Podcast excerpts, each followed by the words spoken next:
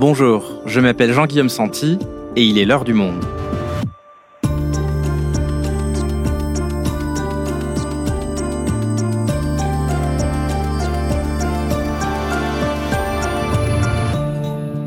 Aujourd'hui, Erdogan restera-t-il au pouvoir? Ce dimanche 14 mai, les Turcs sont appelés aux urnes pour élire leur président et renouveler le Parlement après un séisme dévastateur en février dernier qui a profondément marqué la population, le scrutin s'avère beaucoup plus incertain que prévu.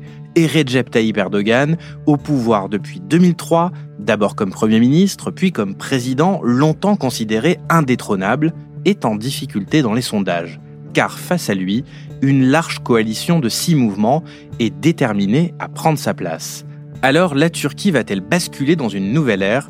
Marie Gégaud est journaliste au Monde, spécialiste de la Turquie. Elle nous répond. Turquie, l'élection de tous les possibles, un épisode de Claire Leys, réalisation Amandine Robillard.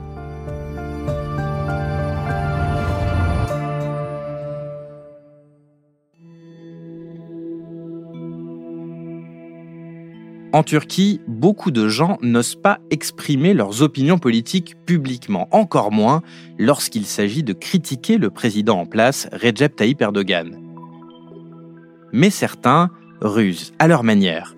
C'est le cas de la marque d'alcool Yeni Rakı, notoirement hostile au gouvernement et qui a interdiction de faire de la publicité en Turquie comme toutes les marques d'alcool.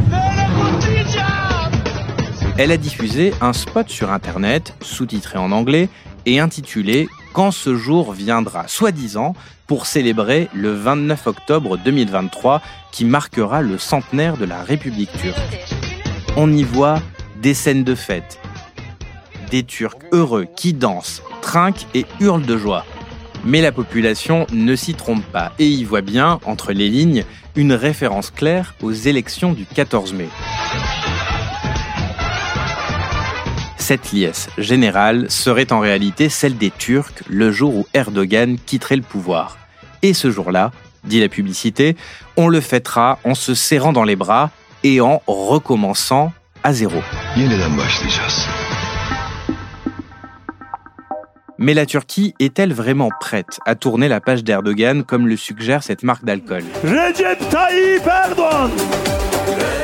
Il y a encore quelques jours, une foule immense acclamait le président turc en applaudissant chacune de ses menaces envers son rival de l'opposition.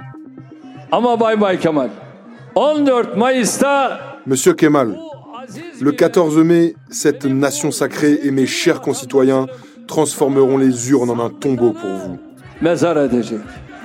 Sommes-nous prêts pour cela?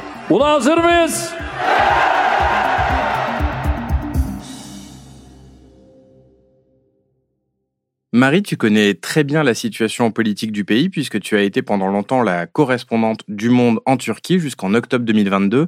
Déjà, est-ce que tu peux nous préciser dans quel contexte s'inscrit cette élection Eh bien, dans un contexte plutôt difficile, difficile pour le président Recep Tayyip Erdogan, puisque sa popularité semble quand même euh, chahutée, et difficile aussi pour beaucoup en raison du tremblement de terre euh, énorme qui s'est produit le 6 février, qui a touché 11 euh, régions et qui a vraiment, vraiment changé la donne dans la mesure où les secours ont mis du temps à arriver et les gens, la population turque a été un peu choqué de voir que l'État euh, n'était pas présent, puisque dans certains lieux, les gens ont attendu 48 heures et plus pour être secourus. Cet habitant parcourt les décombres d'un immeuble effondré.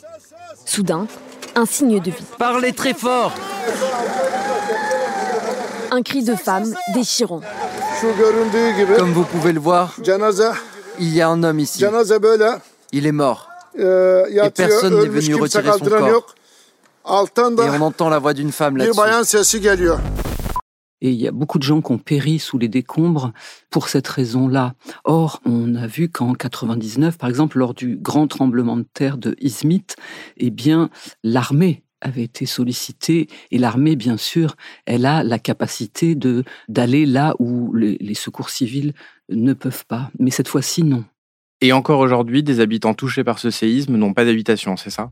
Oui, beaucoup de gens demeurent euh, sans euh, toit, vivent sous des tentes, dans des habitations provisoires. Les autorités euh, turques ont lancé un vaste chantier de préfabriqués qui risque de servir d'abri pendant plusieurs années.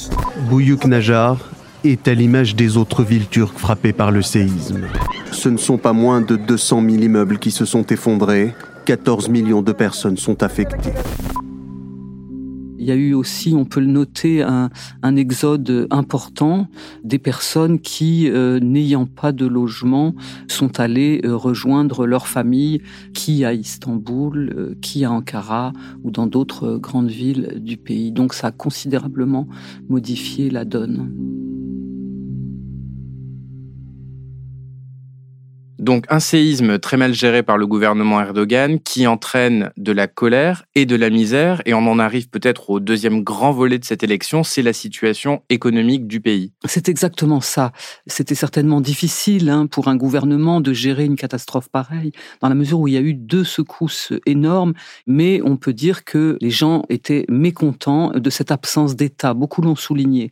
C'est la goutte de trop euh, sur une situation déjà difficile pour la population puisque on a une situation économique euh, absolument déplorable, une inflation à plus de 50% par an là et pour euh, vous donner un petit exemple, le taxi collectif qui est couramment employé à Istanbul a augmenté, lui, par exemple, de, de, 150%. Donc, pour les gens, ça rend évidemment la, vie très difficile, une perte terrible du pouvoir d'achat, chômage très important chez les jeunes.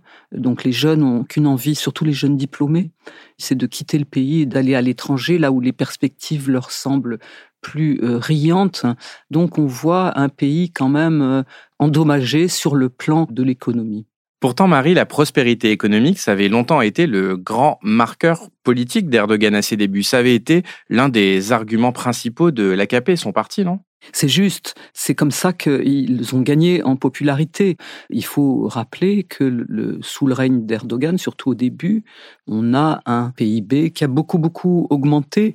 On a une croissance euh, chinoise. Il y a une redistribution de ces richesses. Donc, le, le revenu par habitant est multiplié par, euh, par deux ou par trois. Donc, la population est extrêmement satisfaite.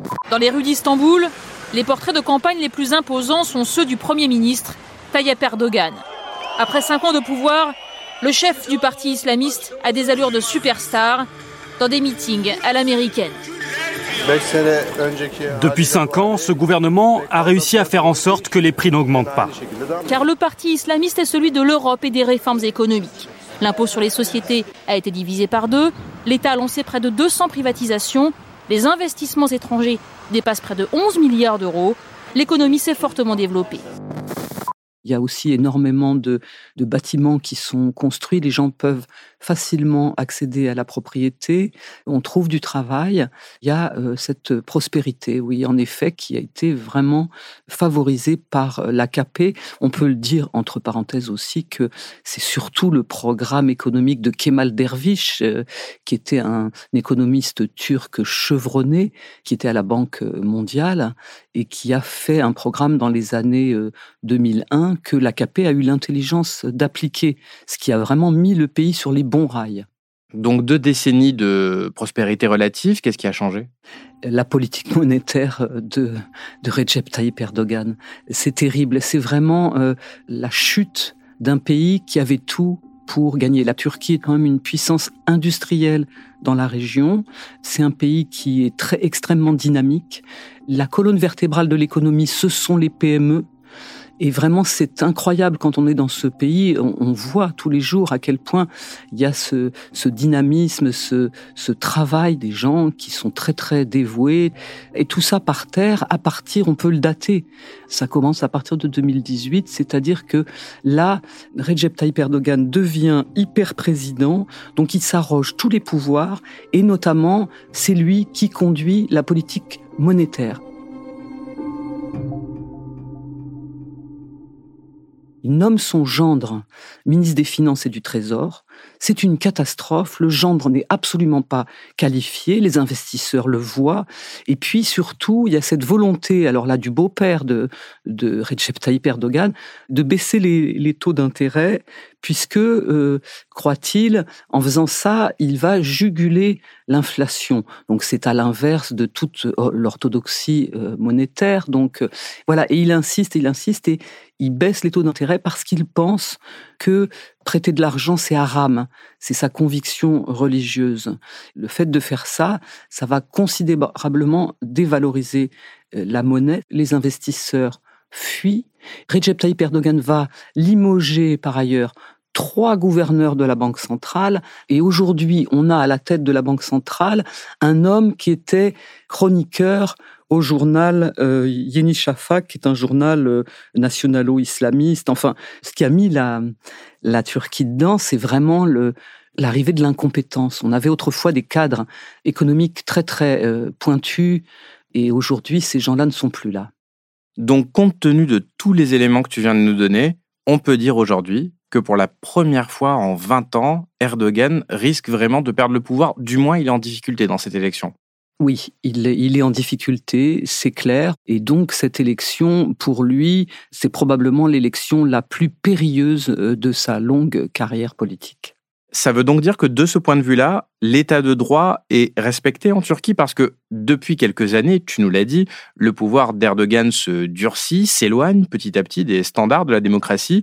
Ça paraît presque paradoxal qu'il y ait du suspense dans une élection au sein d'un pays au relent autoritaire. C'est vrai, et on peut dire que Erdogan, qui a quand même euh, placé les institutions sous sa botte, il a fait en sorte, en effet, que la commission électorale lui soit complètement acquise, etc. Mais il y a là une spécificité turque qui est que l'élection, c'est vraiment quelque chose de très important. Les gens vont voter vraiment avec beaucoup de cœur, la politique les passionne, et je pense que justement dans ce contexte de perte de l'état de droit, la population a bien compris que c'était difficile de se mobiliser, de manifester par exemple, puisque la répression policière est, extrême.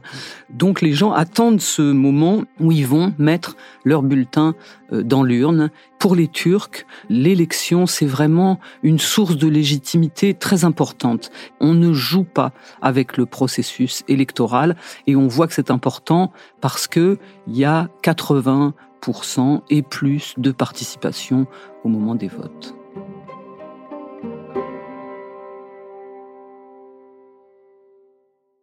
Mais alors, tu nous dis que la commission électorale lui est acquise. Est-ce qu'on est certain que le scrutin sera transparent, qu'il n'y a pas de risque de fraude organisée? Alors non, on n'est pas certain dans la mesure où on a vu par le passé que de plus en plus euh, ce problème des fraudes était présent.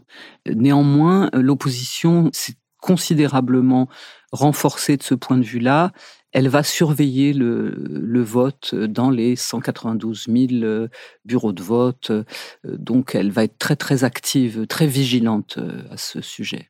Et alors, tu nous disais que Erdogan s'était petit à petit arrogé tous les pouvoirs. Est-ce que tu peux nous rappeler en quoi il s'est de plus en plus affranchi de l'état de droit? Eh bien, il n'y a plus de séparation des pouvoirs en Turquie. C'est flagrant surtout pour la justice, hein, où vraiment les juges sont aux ordres du, du Reis, c'est-à-dire du chef, et exécutent vraiment fidèlement euh, les décisions euh, qui sont probablement euh, données depuis le palais. Et c'est pas seulement la justice, c'est aussi l'éducation, c'est aussi les universités, par exemple. L'indépendance académique n'existe plus. C'est aussi la politique monétaire. Donc, il a aboli le poste de premier ministre. Donc, il est à la fois président, premier ministre. Il a affaibli le Parlement, qui est une chambre d'enregistrement. C'est Et en plus, il a cette euh, volonté de d'imprimer une nouvelle dimension culturelle au pays, donc il se mêle de tout. Par exemple, il dit aux femmes euh, combien elles doivent faire d'enfants. Mais il reste tout de même une opposition politique et des médias d'opposition. Exactement. On se rend compte à quel point euh, les médias sont malins puisqu'ils utilisent toutes euh, les opportunités qui leur sont offertes. Par exemple, sur YouTube, il y a notamment une télé là sur YouTube qui est devenue très populaire, Babala TV. Mais quand même, les médias officiels sont, surtout les télévisions, largement, largement contrôlés par le pouvoir. Et alors, tu nous dis qu'il veut imprimer une révolution culturelle pour la Turquie. C'est quoi exactement? Quel est son programme? Il a à cœur de changer l'ADN euh, de la Turquie. C'est ce qu'il a essayé de faire pendant ses mandats, abolissant euh, la laïcité imposée par Kemal Atatürk, donc le fondateur de la Turquie moderne. Et Erdogan, lui, euh, comme il a été élu par des classes euh, euh, pieuses et conservatrices, surtout de l'Anatolie centrale, donc il a à cœur de mener ce projet à bien. Le souhait d'Erdogan, ça serait d'imposer un peu une république plus islamisée, moins ouverte vers l'Europe et évidemment plus autocratique en 2023, exactement le 29 octobre 2023, qui marquera le centième anniversaire de la République. Et alors, qui en Turquie approuve sa vision? Tu nous parlais d'habitants d'Anatolie centrale très pieux. Oui, on, les appelle en gros les, Turcs noirs, c'est-à-dire c'est les, les gens qui se sont sentis laissés de côté par euh, l'élite euh, kémaliste au pouvoir. Elle a été au pouvoir, cette élite, jusqu'en 2002, donc jusqu'à l'arrivée de Recep Tayyip Erdogan. Quand lui, il arrive, il représente les aspirations de ces gens qui se sentent un peu marginalisés, peu aimés, parce que c'est pas la Turquie euh, éduquée, c'est la Turquie de, de l'Anatolie profonde, les paysans, les les, mangeurs de soupe, euh, comme on dit là-bas, et il voit en Erdogan un des leurs. D'ailleurs, Erdogan, sans arrêt, il fait allusion à ça. Il dit je suis comme vous. Autrefois, il montrait son alliance comme ça à la foule. Il disait je n'ai que ça. Mais en prétendant se débarrasser de l'élite kémaliste, il a finalement mis au pouvoir euh, un certain nombre euh, de clans et un système clientéliste. Tout à fait. Autant il était rassembleur au début, autant euh, aujourd'hui et beaucoup plus après le coup d'État raté de, du 15 juillet 2016, il y a tout une, euh, un favoritisme, par exemple, des personnes qui ont fait des écoles pour devenir imams ou des personnes issues des confréries religieuses. On peut dire que, par exemple, les ministères, ministère de la Santé, ministère de l'Intérieur, ministère de l'Éducation, sont complètement infiltrés par les confréries religieuses à qui ils donnent évidemment des avantages, des privilèges en échange de leur loyauté et de leur vote.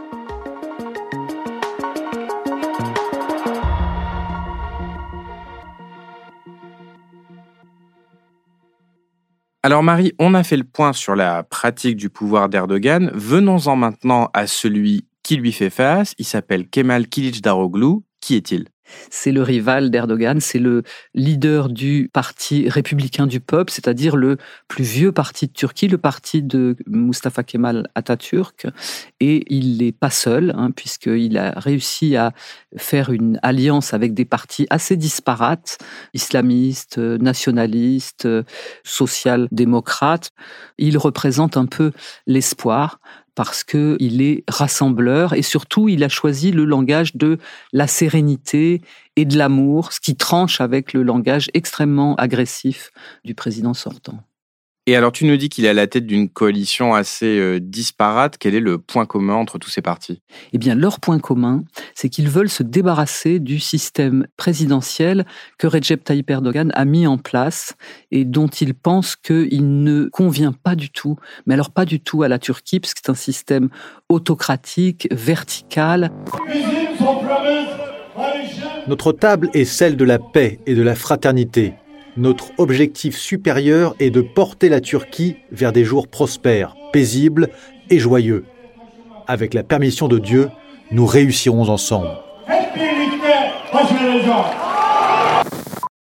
Mais alors si tous ces partis ont finalement comme point commun le fait de vouloir faire tomber Erdogan, est-ce que ça peut représenter une alternative crédible et cohérente pour la suite. Oui, tout à fait, parce qu'il faut les voir non pas comme une coalition qui va rester longtemps à la tête du pays, ils vont organiser la transition. Voilà, parce que le système euh, a été euh, vraiment traumatisé par euh, ce régime hyper présidentiel d'Erdogan. Donc eux, ils vont surtout rétablir la séparation des pouvoirs. On a vu qui soutenait Erdogan euh, plus tôt dans l'épisode. qui soutient la coalition de Kemal Kılıçdaroğlu? Alors c'est ça qui est intéressant, c'est que la coalition, elle est très diversifiée. Encore une fois, il y a des islamistes, des petits partis islamistes qui sont d'ailleurs euh, d'anciens compagnons de route euh, d'Erdogan. Il y a donc des kémalistes purs et durs, et puis il y a beaucoup de déçus du système euh, Erdogan. Ils sont nombreux parce que quand même la classe moyenne que Erdogan et son parti, l'AKP, euh, le parti de la justice et du développement, aient contribué à faire émerger, cette classe moyenne, elle est extrêmement déçue aujourd'hui. Tant que l'économie le, euh, fonctionnait, l'état de droit n'avait pas beaucoup d'importance pour ces gens. Mais maintenant, quand la population est touchée au porte-monnaie, il y a une vraie déception. Marie, maintenant, j'aimerais qu'on se projette un peu dans l'après, et notamment sur le plan international, parce que c'est important en ce moment.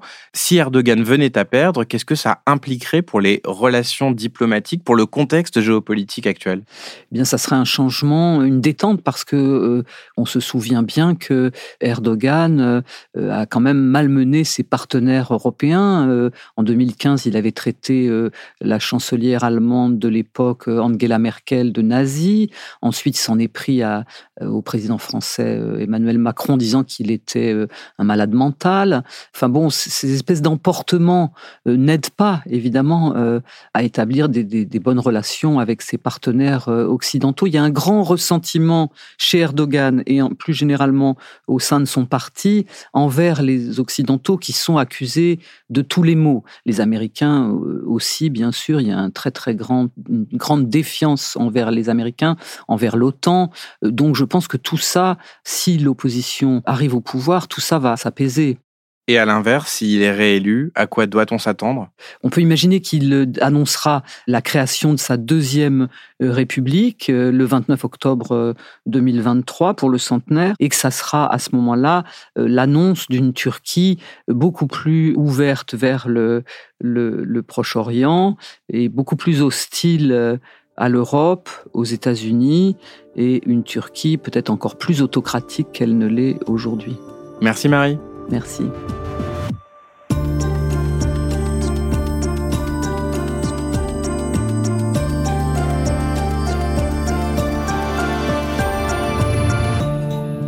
Pour suivre les derniers jours de la campagne électorale en Turquie et connaître les résultats du vote, rendez-vous dans la rubrique internationale de notre journal en allant vous abonner sur notre site.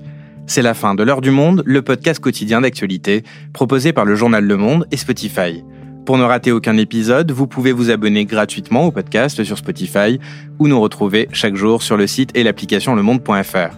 Si vous avez des remarques, suggestions ou critiques, n'hésitez pas à nous envoyer un email à l'heure du monde. L'heure du monde est publiée tous les matins du lundi au vendredi. On se retrouve donc très vite. À bientôt.